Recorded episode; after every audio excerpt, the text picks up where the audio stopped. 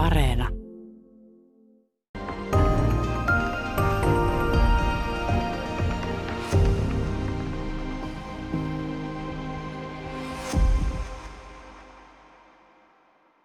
Hyvää päivää. Täällä on tänään vieraana poliisiammattikorkeakoulun erikoistutkija Kari Laittinen. Ja me puhutaan kansallisesta turvallisuudesta murroksessa. Uh, murros on tässä varmaan selkeä sana, mutta tuota, mennäänkö tähän kansalliseen turvallisuuteen, joka itse asiassa on aika moniulotteinen ja mua tota,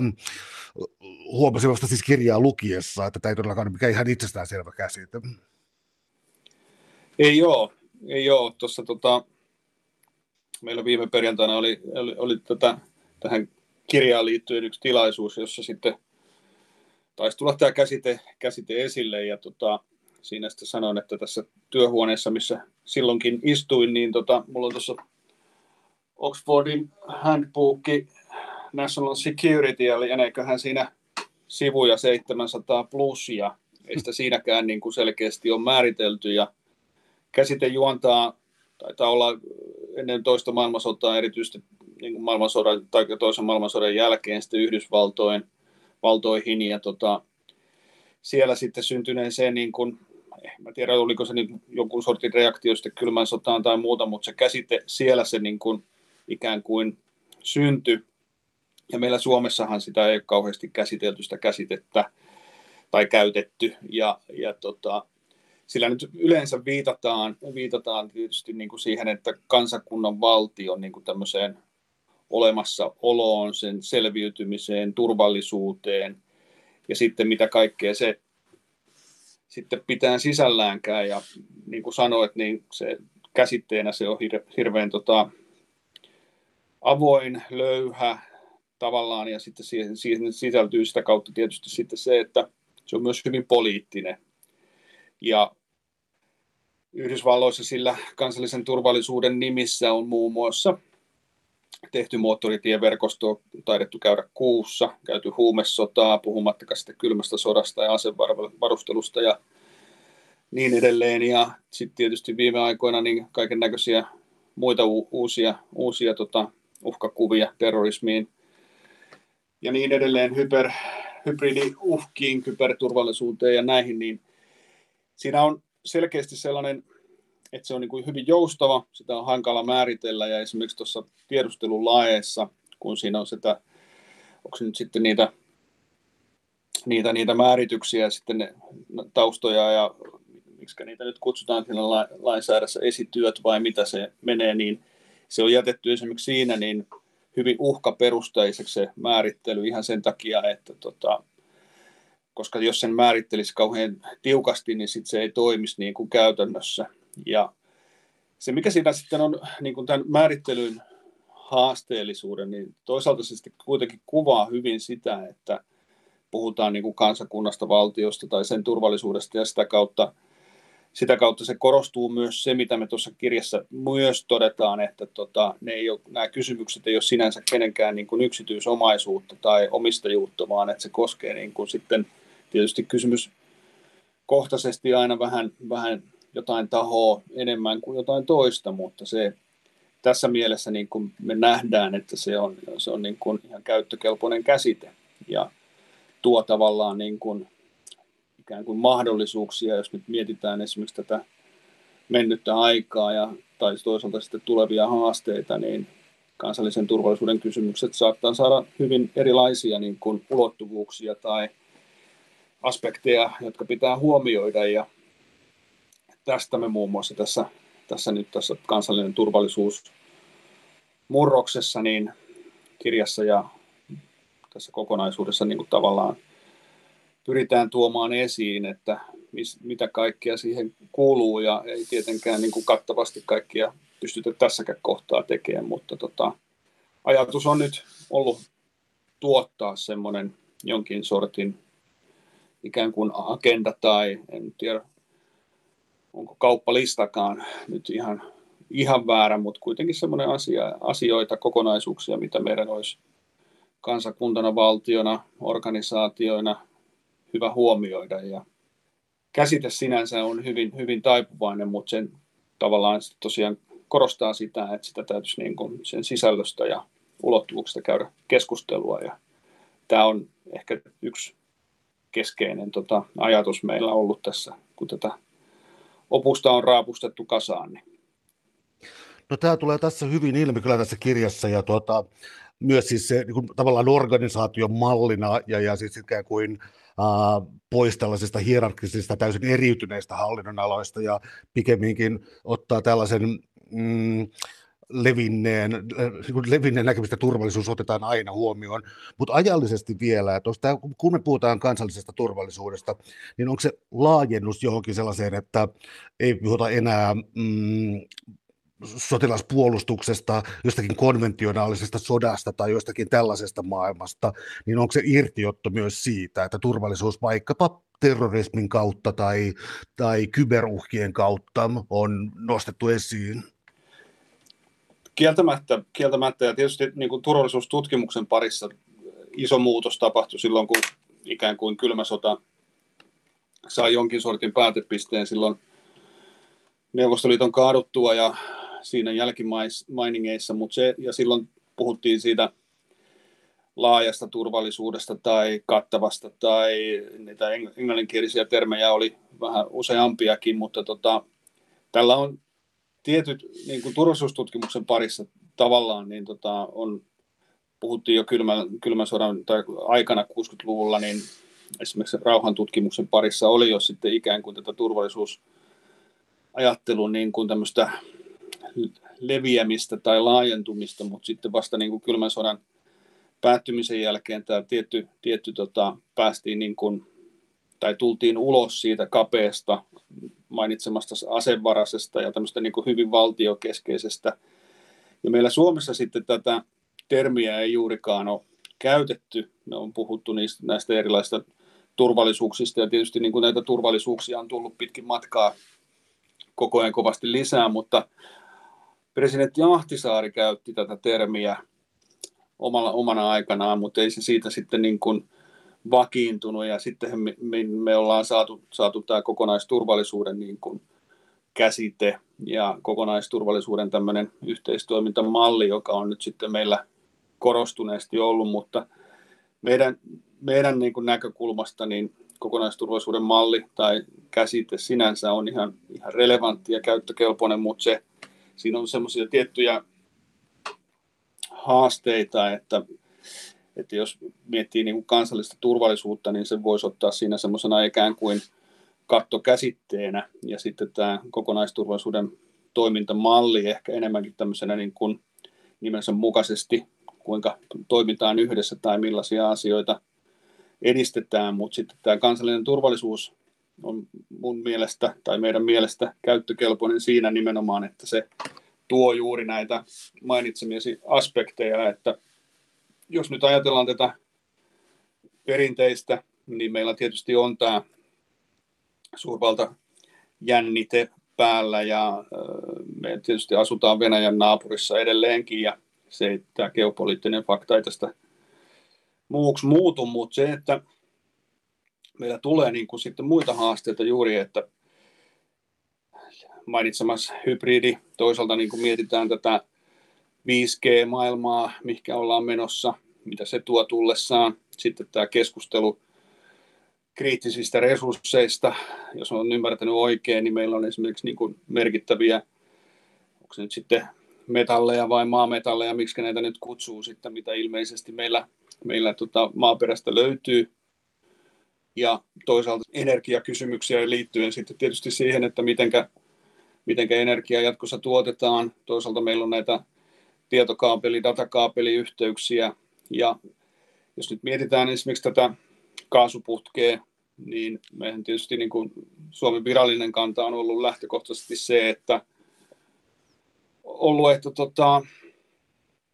se on niin kuin energiaa ja että siinä on tämmöinen tämä ympäristövaikutusten arviointia tehty ja muuta tämmöistä näin.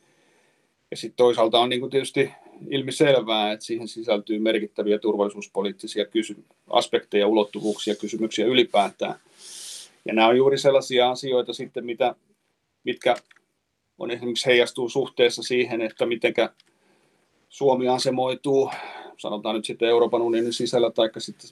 esimerkiksi Yhdysvaltain näkökulmasta, puhumattakaan Venäjän näkökulmasta. Tämä Fennovoiman ydinvoima on herättänyt kaiken näköisiä kysymyksiä siitä, että tässä samanaikaisesti kun mietitään, että pitäisi päästä niin kuin päästöttömään energian tuottamiseen, niin sitten toisaalta meillä on niin kuin Kremlin sydämestä tuleva firma, onko se nyt sillä 33,33 prosentilla matkassa, onko se riski, turvallisuuskysymys ja niin edelleen, niin tässä tulee juuri tämmöisiä ikään kuin laajempia kysymyksiä, joilla on sitten vielä, jotka on hirmu hankalia keskimäärin. Niissä harvemmin on mitään yksilitteistä yhtä oikeaa vastausta. Sitten vielä on tämmöinen aikajänne olemassa, että miltä asiat näyttää tänään, tai sitten se, että miltä ne näyttää niin kuin viiden tai 50 vuoden päästä. Ja nyt esimerkiksi tämmöinen keskustelu nyt sitten esimerkiksi suhteessa Kiinaan, 5G, Nokia, Ericsson, Hennetet Maurits, Marimekko, Kiinan intressit suomalaisiin niin kuin resursseihin ja niin edelleen. Ei, ei ole sattuman, sattuman kauppaa, että tämmöistä niin kuin tapahtuu. Ja Kiina haluaa ja kykenee. Ja meillä tietysti sitten joudutaan niin kuin miettimään niin kuin valtiojohdossa, yritysjohdossa sitä, että, että tota, mikä meidän linja on, että kun me tietysti ollaan EU-jäsen ja sitten perinteisesti katsottu, niin kuin, tai ainakin nyt EU on katsonut ja tietysti Suomikin koko ajan toisen maailmansodan jälkeen entistä enemmän niin länteen päin, jolloin päädytäänkö me siihen juuri, että me joudutaan käymään tämmöinen kansallinen keskustelu siitä, että mitä, mitkä on ne kansalliset intressit. Olisi sitten taloutta, teollisuutta, hävittäjähankintoja tai mitä ikinä lieneekään, niin tämä tekee siitä sen tavallaan niin kuin sen kansallisen turvallisuuden, kansallisen turvallisuuden intressit on hyvin moninaiset ja se meidän tavallaan niin kuin tuossa kirjassa yksi ajatus on, että, että tota, meidän niin kuin, tämä perinteinen tapa käsitellä näitä asioita ei välttämättä ole enää kauhean sujuva, pätevä, kattava, onnistunut tässä, tässä nyky, nykymaailmassa. Ja sitten sit tavallaan siinä yhdessä, yhdessä luvussa, kun puhutaan tästä turvallisuusympäristön muutoksesta ja sen ikään kuin pysyvyydestä, niin tota, siinä me tavallaan, niin kuin, en tiedä hämmästelläänkö, mutta ky- kysellään vähän sen, että kun ainakin nyt 90-luvun puolesta välistä asti on nyt kirjoitettu erittäin lukuisa määrä tota, erilaisia strategioita, dokumentteja, analyysejä, joissa aina todetaan, että toimintaympäristö on niin kuin entistä hankalampi, monimutkaisempi ja niin edelleen, niin sitten kauhean niukasti tai ohuesti se näkyy meidän niin kuin tässä hallinto poliittisissa ja prosesseissa ylipäätään. Ja tämä on meillä tavallaan niin kuin yksi kysymys, että tarvitsisiko näitä jotenkin tarkastella. Ja meidän mielestä on tässä niin kuin leikillisesti tuossa viime perjantain tilaisuudessa sanoin, että kun tuota kirjaa nyt sitten jonkin sortin lopputulemaan nyt sitten katteli, niin tuli mieleen, että tarvitsisiko meidän perustaa semmoinen joku erilaisten siilojen väliin putoin, pudonneiden turvallisuuksien ministeriä tai sitten jotain tämmöistä niin kuin harmailen alueiden ministeriö. Tämä on kuvaavaa siitä, että hyvä tuttavani Pertti Joenniemi kirjoitti muistaakseni 93, en nyt lähdettä muista, kyllä se tuossa kirjassakin taitaa olla, niin tota, siitä, että kuinka turvallisuushaasteet ylipäätään, kysymykset on muuttunut niin horisontaalisiksi. Ja sitten me tullaan ikään kuin vertikaaleilla ratkaisuilla. Ja tämä ei ole monessakaan niin kuin suhteessa muuttunut miksikään. Ja jolloin sitten väistämättä putoo sinne väleihin jotakin. Ja kun ne ei ole kenenkään tontilla, ei ole omistajuutta, niin tällöin kuka niistä vastaa, kuka ne hoitaa, niin tämä, on niin yksi semmoinen iso kysymys, mihin meidän täytyisi niin kuin alkaa löytää vastauksia. No mietitään tota yhtä, siis täällä on tänään vieraana poliisiammattikorkeakoulun erikoistutkija Kari Laitinen. Me puhutaan kansallisesta turvallisuudesta.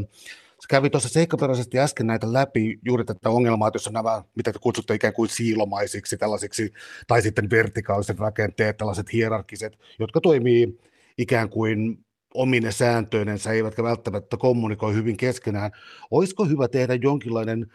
turvallisuusministeriö, vai olisiko se nimenomaan hukkaan heitettyä, että tehdään joku tällainen erillinen, vai olisiko pikemminkin niin kansallinen turvallisuus jotain sellaista, joka tulisi kussakin instituutiossa ottaa mukaan siihen toimintaan? Kumpaan se pitäisi parempana vaihtoehtona? Toi on, toi on, tota on paljon pyöritelty. Me tuossa oli taannoin, taannoin tota, oltiin tekemässä yhdellä, yhdellä kokoonpanolla sellaista kansallisen turvallisuuden vaikutusarviointia, tämmöistä VNTS-hanketta, ja, jota muun muassa tässä meidän kirjassa niin tätä pyörittelyä, pyörittelyä tota, hyödynnetään. Olennaista tavallaan, niin kuin, että mikä se ratkaisu on, niin tällä hetkellä meillä on niin kuin haasteita siinä juuri, että tota, meillä on niin kuin tiettyjä keskeisiä turvallisuusministeriöitä ikään kuin olemassa – sitten meillä on koko joukko ministeriöitä, joissa ei, ei turvallisuusasiat ole sillä tavalla esillä, varsinkaan nämä perinteiset. Mutta sitten toisaalta meillä on niin kun, näissä niin kun, ei niin turvallisuusasioiden ministeriöissä on kuitenkin merkittävä määrä asioita, esimerkiksi LVMssä, toisaalta maa- ja metsätaloudessa niin kuin maanomistajuuteen, tiettyihin resursseihin, kansalliseen huoltovarmuuteen liittyviä kysymyksiä. Ja nämä on niin kuin toisaalta niin kuin sellaisia, että et, et joten, joku ratkaisu, mä en osaa sanoa, että olis, olisiko se ratkaisu sitten, että meillä olisi esimerkiksi kansallisen turvallisuuden tyyppinen joku yksikkö kaikissa ministeriöissä, tai sitten henkilöstö, jotka siitä asiasta vastaisi tai ymmärtäisi sen, niin kuin sen oman ministeriön tai oman hallinnonalan kontekstin. Se saattaisi olla yksi ratkaisu. Toinen ratkaisu meillä saattaisi olla sitten, että meillä olisi joku tämmöinen ikään kuin turvallisuusministeriö, jossa olisi selkeät niin kuin painopisteet eri, eri tota, ikään kuin turvallisuuksien osalta, mutta ehkä, ehkä kaikista olennaisinta on se, että, että kun nämä, että, että me kyettäisiin niin tunnistamaan nämä kansallisen turvallisuuden kysymykset, siihen liittyvät haasteet, toisaalta niin kuin meidän kyvykkyydet, osaamiset, sellaiset asiat, mitä pitäisi niin kuin kehittää, edistää, jalostaa. Ja sitten pitäisi saattaa niin kuin sitä perusosaamista, analyysiä niin kuin saman pöydän ääreen. Ja sitten se tavallaan niin kuin asteittain niin kuin nousisi niin, että meillä sitten päätöksentekijät, niin kuin, että heillä olisi paras käytettävissä, tai paras niin kuin osaaminen, tieto, analyysi, näkemys käytettävissä, jonka pohjalta he pystyisivät sitten tekemään niitä linjauksia, jotka ei ole kauhean helppoja. Mutta tässä on niin kuin useammassa, kun tässä on nyt ollut eri, eri tehtävissä tuolla valtionhallinnossa vähän eri, eri tota, kysymysten kanssa, niin näihin oikeastaan niin kuin jatkuvasti törmää siihen, että meillä on niin kuin erilaisia, kutsun niitä usein hiekkalaatikoiksi,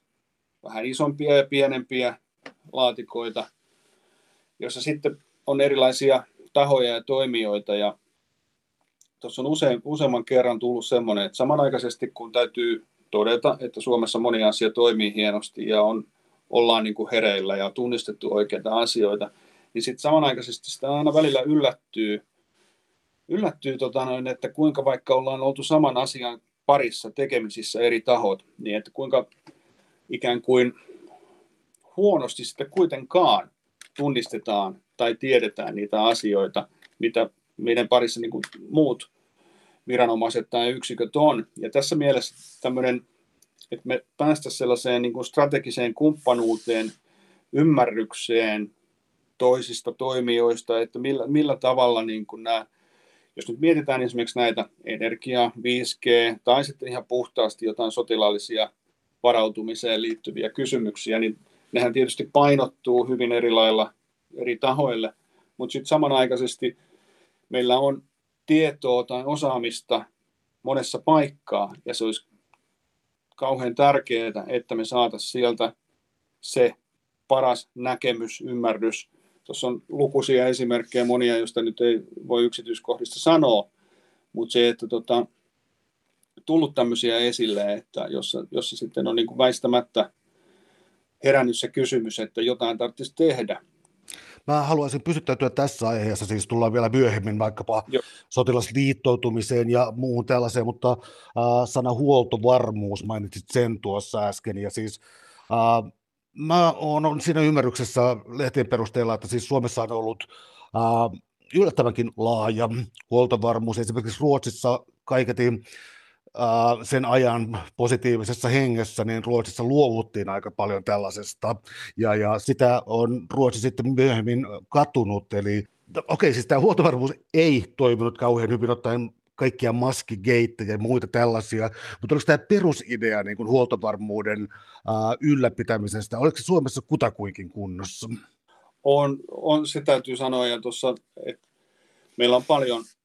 siihen liittyvää, liittyvää tota,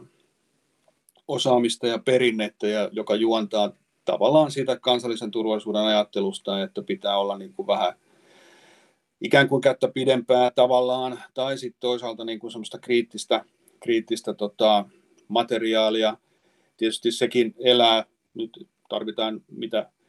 tänä päivänä nyt sitten saatetaankaan tarvita. Nythän meillä on niin kuin tietyllä tavalla, jos miettii, miettii tota, niin meillä on pulaa jostain siruista, joka heijastuu sitten teollisuuteen ja toimintakykyyn ja kuinka sitten tavallaan niin kuin herkkiä nämä globaalit materiaalivirrat on. Ja meillä on hyvät perinteet ja mä näen, että meillä on niin kuin kansallisesti hyviä, hyviä käytäntöjä ja toimintoja olemassa, mutta se tuossa on senkin asian tiimoilta ollut, ollut vähän tekemisissä, niin mä sanoisin, että me ehkä tarvittaisiin entistä entistä parempaa sellaista ikään kuin kansallisen turvallisuuden kansallista strategiaa siihen, että ja analyysiä sen osalta, että mitkä oikeasti on niitä, sanotaan ensi vuonna, ylihuomisen, 10 vuoden, 20 vuoden, ties, ties mihin saakka, niin ikään kuin sellaista analyysiä ja sitten vaikka sitä on jo tehty ja niitä skenaarioita muun muassa huoltovarmuuskeskuksen toimesta, niin sitä voisi vielä niin kuin ikään kuin tuoda tähän kansallisen turvallisuuden kontekstiin, että mitä tämä tarkoittaa eri kysymysten tai sitten hallinnon aloille tai sitten ihan sitä kysymystä, että missä määrin me investoidaan tiettyihin, tiettyihin niin kuin sanotaan nyt sitten ulkomaisiin yrityksiin tai että minkälainen meidän valtiollinen omistajuus on tietyissä, tietyissä tietyillä aloilla. Öö, taisi olla pääministeri, joka ta, ta, vai kuka se nyt olikaan, joka totesi, että pitäisikö meillä olla esimerkiksi niin kuin omaa rokotetuotantoa. Meillä on joskus ollut. Meillä on ollut maskeja, meillä on ollut tiettyjä, tiettyjä niin kuin tuotteita, ja nämä on nyt sellaisia asioita, jotka nyt epäilemättä nyt sitten niin kuin tämän pandemian, kun tämän tästä nyt jollakin tavalla hellittää, niin oletan, että näitä asioita käydään läpi, ja sittenhän tuossa selvitys huoltovarmuuskeskuksen toiminnasta tulee myös jossakin kohtaa, jossakin kohtaa nyt valmistuu, on siinä ollut het, osaltaan matkassa ja todettakoon, että sinänsä tällä kirjalla ja sillä huoltovarmuuskeskuksen toiminnan arvioinnilla ei sinänsä ole nyt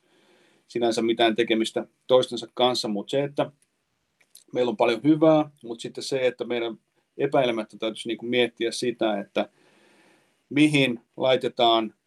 paukkuja koska on ihan selvää, että pieni kansakunta, rajalliset resurssit, kaikkeen ei voida, niin kuin kaikki ei voida hankkia tänne. Ja nämä on sellaisia merkittäviä kysymyksiä, ja sitten me tullaan myöskin siihen, että, että pelkästään se, että jos onko meillä niin kuin siemenviljaa tai polttoaineita, niin tämä sähköistyminen tuo oman, oman lukunsa, mutta sitten ennen kaikkea sellainen kysymys, että onko meillä ihmisissä osaamista, kyvykkyyksiä. Että onko meillä sellaisia tiettyjä, mitä nämä nyt sitten onkaan, koulutettuja, koul- mahdollisuus kouluttaa tai tämmöisiä potentiaalia, jotta me pärjätään niin kuin jatkossa näiden eri asioiden kanssa. Ja tota, nämä on myös selkeitä sellaisia haasteita ja samanaikaisesti sitten tämäkin keskustelu jo osoittaa sen, että kuinka hankalasti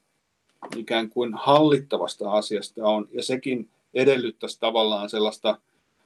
jonkin sortin pyöreän pöydän keskustelua, jossa sitten tulisi, tulisi näitä asioita esille ja,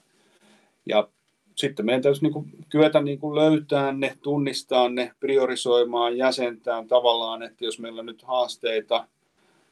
ratkaisuja, ongelmia haetaan, että mikä pitäisi nyt hoitaa ensimmäisenä ja niin edelleen. Ja,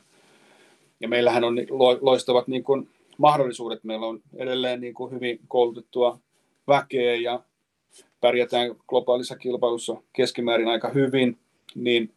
niin, niin että meillä ollaan siinä mielessä onnellisessa asemassa, mutta sitten samanaikaisesti ollaan tietysti pieni toimija, jolloin sitten niin kuin ikään kuin muskelit ei riitä, ei riitä kaikkeen. Ja jos Itämerellä esimerkiksi tulee merkittävä kriisi, niin miten tavara kulkee, mistä, kenen toimesta, millä välineillä, niin väistämättä on tärkeitä kysymyksiä. Ja me ollaan tietysti niin kuin kansallisesti eletty pitkään sellaista hyvää aikaa. Ja nyt tietysti tämä koronakriisi, nyt vaikka tämä oli niin kuin kaikessa ikävyydessään, niin tietysti tämä on ollut hidas kriisi. Tämä ei ole ollut niin kuin sellainen niin, niin dramaattinen kuin saattaisi moni voi kuvitella niin kuin erilaisia muita kriisejä, niin tämä on niin kuin mahdollistanut myöskin tämmöisen niin kuin pohdinnan ja pyörittelyn näiden asioiden. Ja nyt tietysti olisi kauhean hyvä, jos näistä nyt sitten otetaan opiksi ja mietitään, että kuinka jatkossa voitaisiin toimia paremmin ja fiksummin, niin tota, uskon, että tähän, tähän niin kuin kyetään, mutta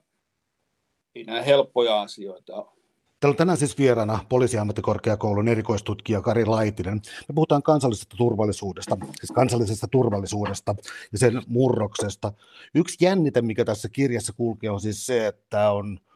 vanha sota, rauha, viisaus, se, että kauppa, kauppa on hyvästä ja tällä tavalla, tällä tavalla ikään kuin voidaan turvata, turvata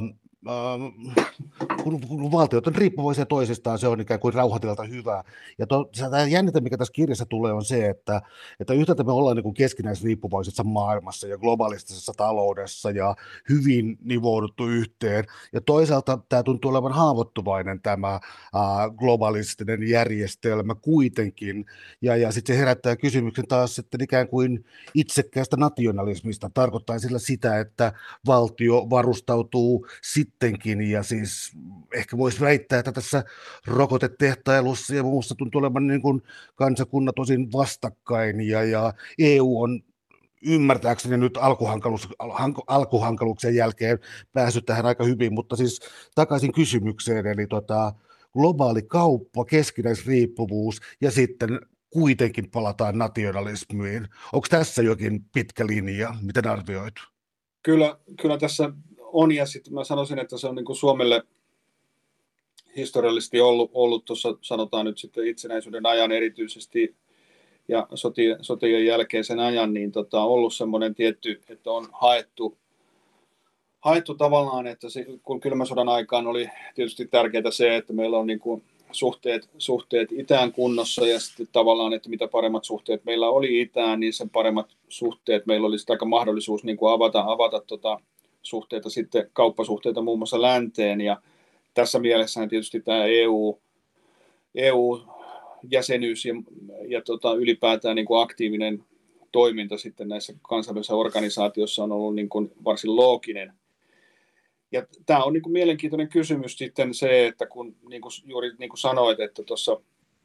koronakriisin al- alkuvaiheessa niin tehtiin hyvinkin jyrkkiä kansallisia ratkaisuja ja laitettiin rajoja kiinni ja ilmeisesti oltiin niin kuin hyvinkin, tota, miten sen sanoisi, itsekkäitä toimimaan. Ja tämä on nyt sitten juuri sen balanssin haku, että, että esimerkiksi tässä tavallaan mitä aiemmin sanoin, että missä määrin me voidaan niin kuin esimerkiksi luottaa siihen, että niin kuin EU kykenee toimimaan, pystytäänkö me luomaan EUn puitteissa niin kuin järkeviä ratkaisuja, jotka sitten myös hyödyntää meitä. Ja sitten tämä kisailu idän ja lännen, sitten EU tässä jossakin kohtaa välissä. Ja mikä EUn kyky on sitten toisaalta niin kuin huolehtia jäsenmaidensa intresseistä. Ja tämä on se jonkin sortin, että tietysti pienenä kansakuntana tietysti on, on niin kuin järkevää ajatella, että, että mitä paremmin eri valtiot tulee toimeen keskenään, niin se helpompaa meillä on. Ja tietysti kun meillä on osaava kansakunta ja pärjätään toivottavasti jatkossakin kansallisessa niin kuin, tai kansainvälisessä talouskilpailussa hyvin, niin tota, sehän on meille etu. Mutta sitten samanaikaisesti meidän pitäisi niin kuin kyetä ymmärtämään kansalliset edut, oli ne sitten tiettyjä energiaratkaisuja. Toisaalta yksi asia, mitä on monesti miettinyt, on se, että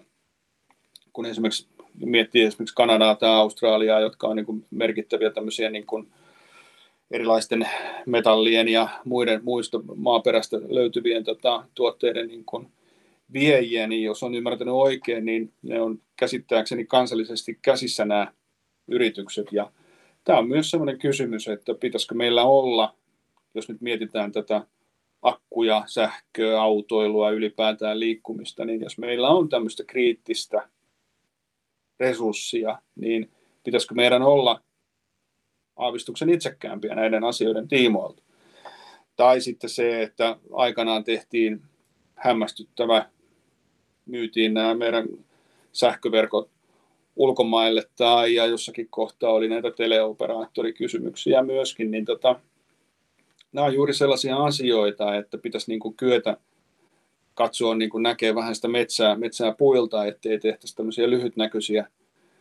ratkaisuja ja sitten, että ne punnittaisiin, pohdittaisiin kunnolla, koska ei, ei pitäisi olla myöskään liian naivi näissä asioissa, että ei, ei kukaan erityisesti ole kiinnostunut Suomesta tai suomalaisista. Että jos nyt katsoo ympärilleen, niin mietitään esimerkiksi tätä EU-ratkaisua, niin muistat varmasti hyvin, kuinka Mauno Koivisto oli mitä ilmeisemmin raivoissaan Ruotsin tästä ikään kuin ohi, ohi tota, ajosta tämän asian tiimoilta. Ja mikä heijastui sitten käsittääkseni jonkin aikaa niin kuin Suomen ja Ruotsin välisiin suhteisiin. Voidaanko me luottaa ruotsalaisiin, EU-hun, voidaanko me toisaalta luottaa NATOon, mikä meidän suhde on nyt sitten esimerkiksi niin kuin Venäjän kanssa. Äärimmäisen hankalia kysymyksiä, joissa sitten pitäisi niin kuin käydä sellaista hyvinkin niin kuin realistista pohdintaa näiden asioiden tiimoilta, eikä kuvitella – edes, edes naivisti, että ollaan niin kuin, että jos kun Suomi usein näyttäytyy tämmöisenä kilttinä mallioppilaana, niin aina välillä tietysti tulee niin kuin mieleen, että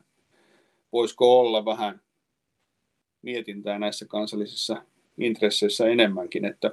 mitä ne sitten on tai mitä niiden pitäisi olla toi NATO-juttu, äh, niin siihen haluaisin vielä vähän kiinnittää huomiota, koska niin kuin kirjassa kirjoitat, äh, on vähän sellainen lapsellinen käsitys NATOsta, mutta täytyy myöntää, että jos mä, käyn, niin kuin, jos mä en ajattele yhtään asiaa, niin että mitä se olisi, niin sitten okei, okay, lisätään puolustusbudjettia jonkin verran, ja sitten täällä olisi kyllä yhtäkkiä niin kuin ammattiarmeija, ja ikään kuin nämä niin kuin tapahtuisi näin, vaikka koko NATOn idea perustuu kansalliseen puolustukseen ja muuhun, eli NATO otetaan ehkä vähän turhan kevyesti, ikään kuin se voisi tuosta ostaa ja se haluaisi Suomen kovasti jäsenekseen? Tämä on, tämä on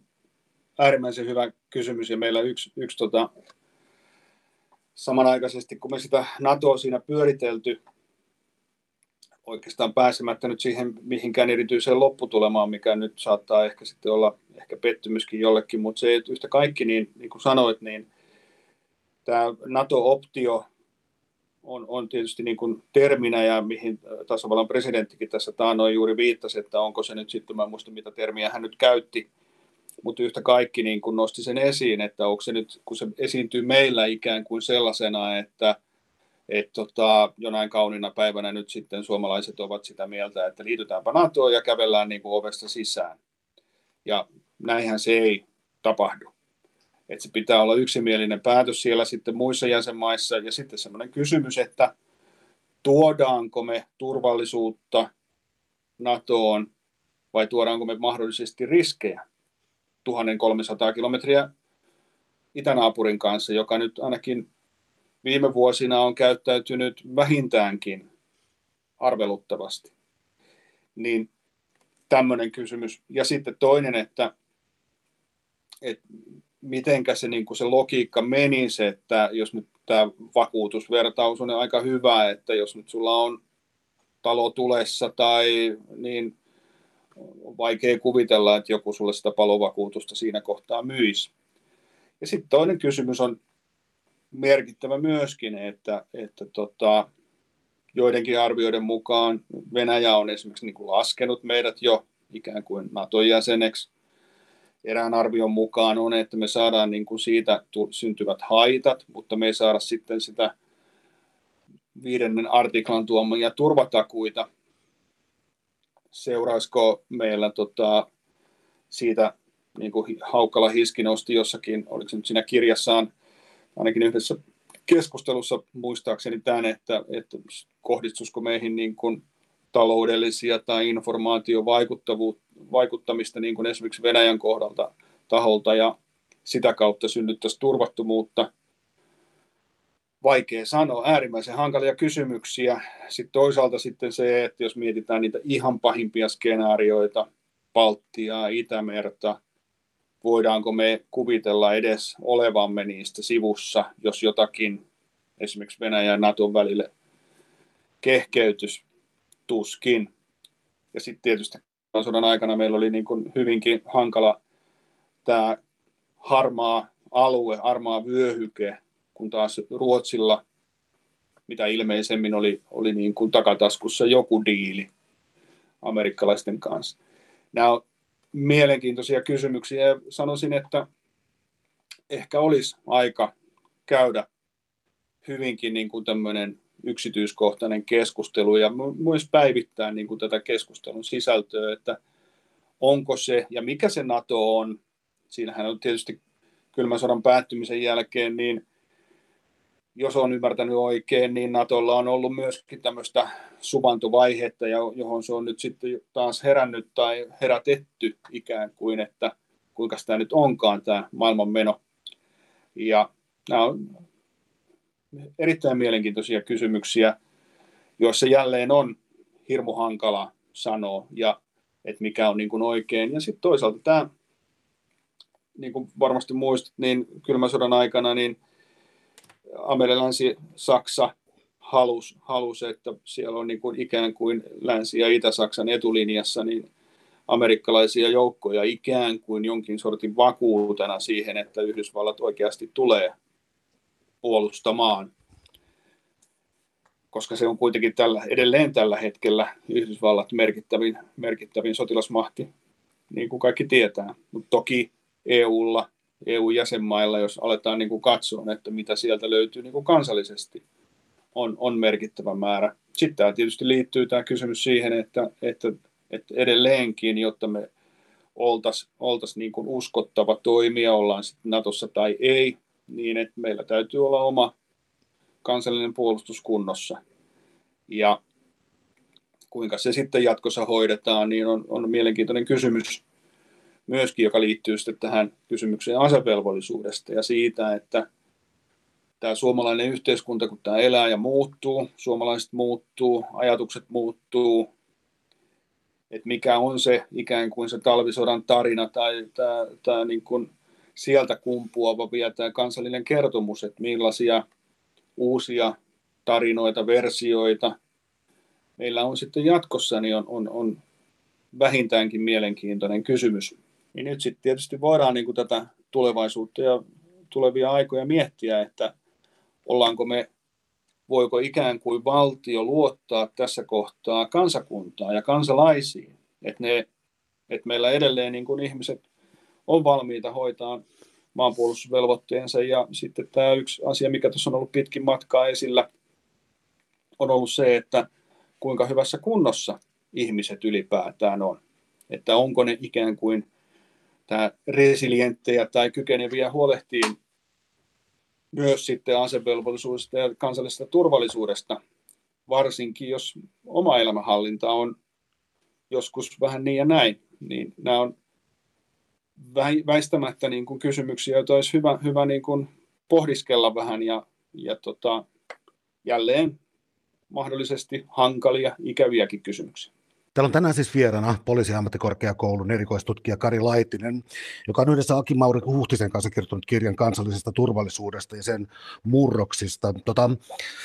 Kekkosen aikaan tietysti, Koiviston aikaan myös vielä tuota, ää, ulko- ja turvallisuuspolitiikka oli hyvin, hyvin äh, harkittua ja, ja tuota, tuollaisia sooloilevia, sooloilevia äänenpainoja ei katsottu kauhean hyvällä. Meillä on nyt sellainen tilanne, että tota,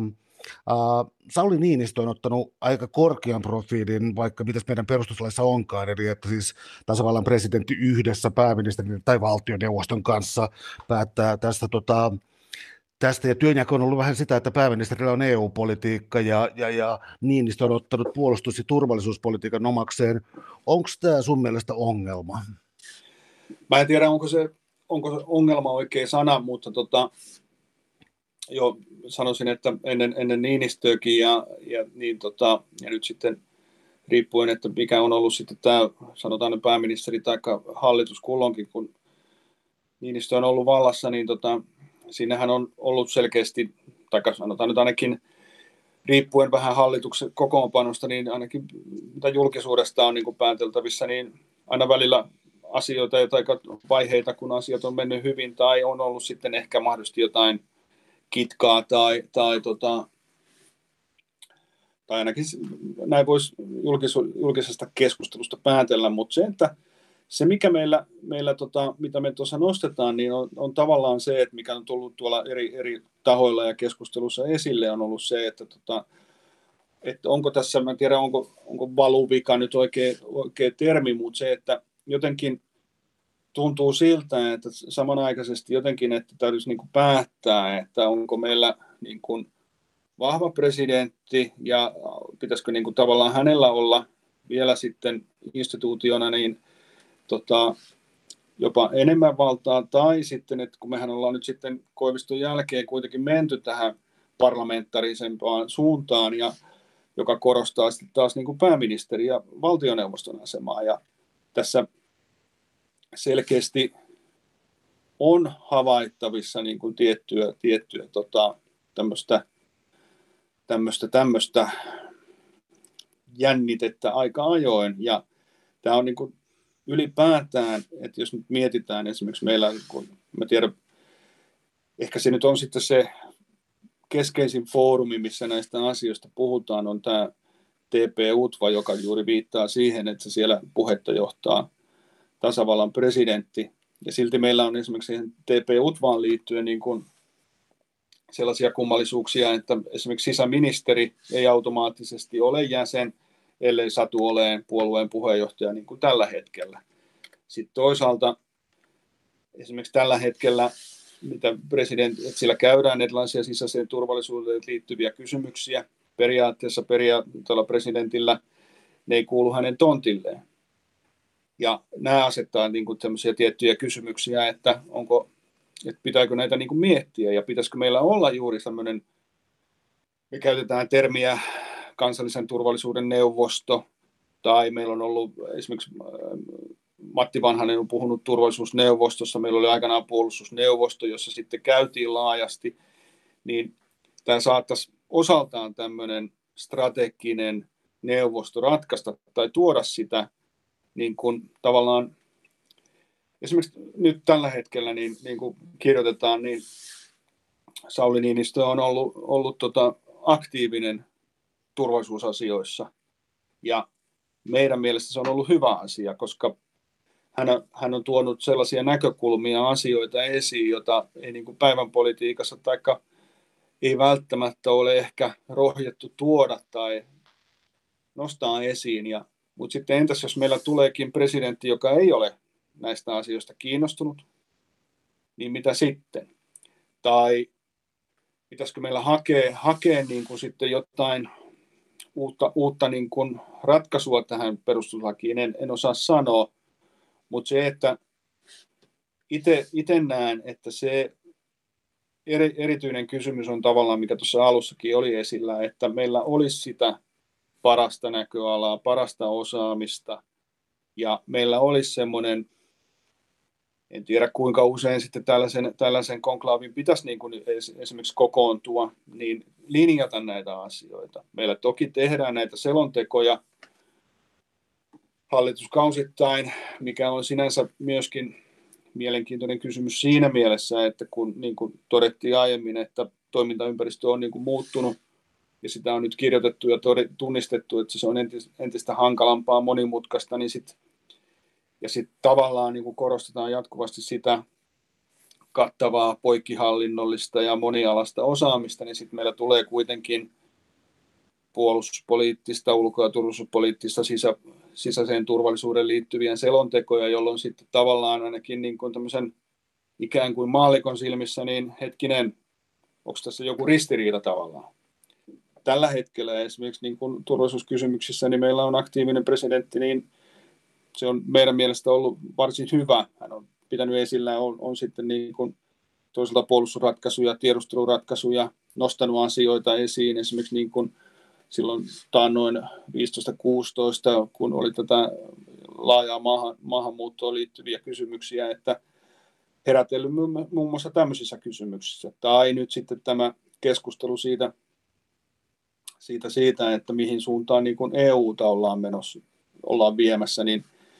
nämä on sellaisia merkittäviä, merkittäviä kysymyksiä ja tietysti meillä on vahva presidenttiinstituutio olemassa, että mä en tiedä, että, että taitaa tällä hetkellä Sauli Niinistö nauttia lähes pohjois-korealaisia lukemia, että niin kuin, ei paljon sadasta prosentista taida puuttua, mutta se, että mikä osoittaa kuitenkin meillä niin kuin semmoisen ikään kuin kansallisen mentaliteetin, että me niin kuin halutaan pitää kiinni sitä presidenttiinstituutiosta, jolloin sitten tietysti se kysymys, kysymys on tavallaan myöskin siitä, että tarvitsisiko tälle ikään kuin presidentin ja hallituksen väliselle suhteelle tehdä jotain. Hirmu vaikea kysymys kaikkinensa, mutta se, että jonkin sortin balanssihan meillä on ollut, mutta pientä kipuilua jännitettä aika ajoin näyttää nyt kuitenkin tuohon ulos tulevan. Hankala kysymys. Täällä on tänään siis vieraana poliisiammattikorkeakoulun erikoistutkija Kari Laitinen, joka on yhdessä Akimauri Huhtisen kanssa kirjoittanut kirjan kansallisesta turvallisuudesta ja sen murroksesta. Tota, sellainen asia, se ei varmaankaan ole ristiriita, koska siis Suomihan on ähm, vanhastaan huvitaisella sanoa, että Suomi on puolueeton. Suomi ei todellakaan ole puolueeton, mutta Suomi ei ole liittoutunut. Niin tuota, tämä on tällainen, mm,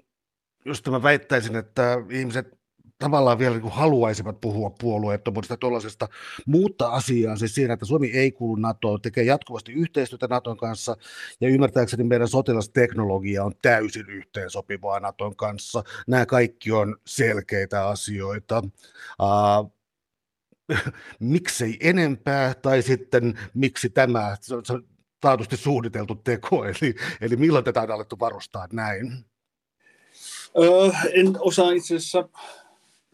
en osaa itse asiassa sanoa, että onko tehty joskus joku vai erillinen niin kuin linjaus. Toisaalta meillä on ollut niin kuin se, että jos miettii kylmän sodan aikoja ylipäätään, niin meillä oli tietysti pyrkimys saada tiettyä etäisyyttä niin kuin Neuvostoliittoon, itänaapuriin ylipäätään, ja sittenhän me pikkuhiljaa tehtiin näitä muun muassa lentokonehankintoja, että osa oli, oli sitten tota Neuvostoliitossa ja osa oli sitten Ruotsista, ja pikkuhiljaa ollaan sitten menty niin, että sieltä niin kuin idästä päin hankinnat on, on, on sitten vähentynyt,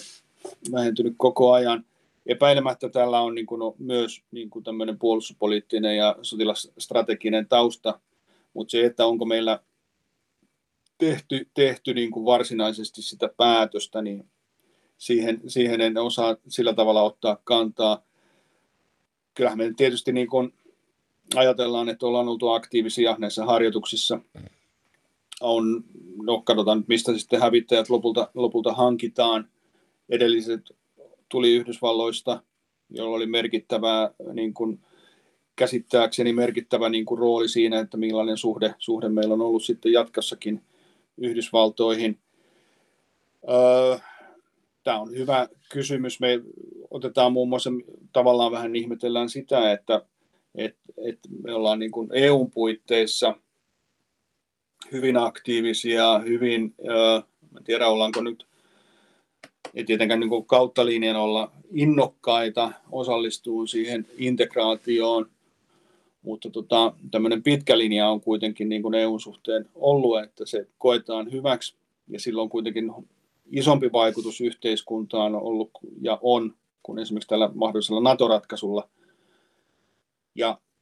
tietyllä tavalla tämä, tässä on niin kuin, voidaan ajatella, että on niin että toisaalta niin kuin otetaan sieltä tietyt asiat, mutta sitten toisaalta se yksi palikka siihen kokonaisuuteen on jäänyt ottamatta ja puhuttu sitten tästä optiosta ja sitten tästä kansanäänestyksestä ja niin edelleen. Ja tämä on muun muassa sellainen kysymys, jota sopii, sopii niin kuin miettiä, että tällä hetkellä sen tietysti NATO-kannatus on heilunut, heilunut jonkin verran, mutta mitään erityisen suurta se ei Suomessa ole ollut. Mutta sitten tietysti spekuloitu muun muassa sillä, että jo siis muutenkin kuin meidän kirjassa, että tota, jos poliittinen johto asettaisi niin kuin NATO-kannalle, niin mitä se kansan mielipide sitten heijastus. Sitten tuossa oli taannoin, taannoin tai melko tuorekin tota, hallintovaliokunnan lausunto tuoreesta ulko- ja turvallisuuspoliittisesta selonteosta, jossa sitten muun muassa otettiin tämmöinen tietty vaikuttaminen meidän näiden itäisten valtioiden taholta, jossa sitten tietysti heidän intressissä on niin kuin tuoda esiin tätä sotilaallista liittoutumattomuutta, mikä on niin kuin sovelias aika, jos nyt sitten ikinä onkaan mahdolliselle liitto, liittoutumiselle. 90-luvulla, jos on ymmärtänyt oikein, silloin taisi olla Jeltsin vallassa, jolloin ikään kuin olisi ollut semmoinen erityisen sopiva tilaisuus, mutta sitten jolloin sitten tavallaan voidaan ajatella, että silloin olisi niin kuin päästy ikään kuin helpolla, se olisi Suomi mennyt sinne kaikkien muiden mukana. Vaikea sanoa nyt sitten, mitä tulevaisuudessa tuo tullessaan, ja sitten tietysti tämä NATO itsessään on oma, oma kysymyksensä. Se, onko se nyt sitten jo 50-luvulta lähtien ollut sitä keskustelua, jossa sitten tämä taakanjako on ollut erityisesti niin kuin Yhdysvaltain suunnalta ollut esillä, ja presidentti Trumphan tätä kovasti, kovasti tota, piti esillä, ja ei se jatkossakaan mihinkään häviä, että kyllä sanoisin, että eurooppalaisten pitäisi kyetä, EUn pitäisi kyetä tekemään enemmän tällä, tällä saralla, mutta ei se kauhean lupaavalta, lupaavalta näytä. Se, mitä meidän pitää tehdä, on tietysti huolehtia siitä, että meillä on omaa kykyä ja millainen tämä yhteiskunta Suomi ylipäätään on, että kuinka se kohtelee sitten ihmisiä, että onko tämä niin sanotusti puolustamisen väärti ihmisten mielessä ja, ja ainakin nyt tietysti itse näen, että ei tarvi kovin kauas katsetta ulottaa, kun näkee jo, että ollaan niin kuin harvinaisen hyvässä yhteiskunnassa verrattuna moneen muuhun. Ja tämä on niin kuin meidän yksi pointti tässä, että tämä on aika hyvä paikka ollut ja on epäilemättä sitä edelleenkin ja sen takia tästä olisi niin kuin hyvä huolehtia jatkossakin. Mutta tämä NATO-keskustelu on varmaan ihan hyvä, olisi ehkä hyvä käydä tässä näin, en, en, en sano ollenkaan. Ja ainakin tulisi taas niin kuin punnittua plussat ja miinukset tässä uudessa, ikään kuin uudessa tilanteessa, tai ainakin nyt edellisistä on aikaa. Suuret kiitokset keskustelusta, Kari Laitinen. Oli ilo. Kiitoksia.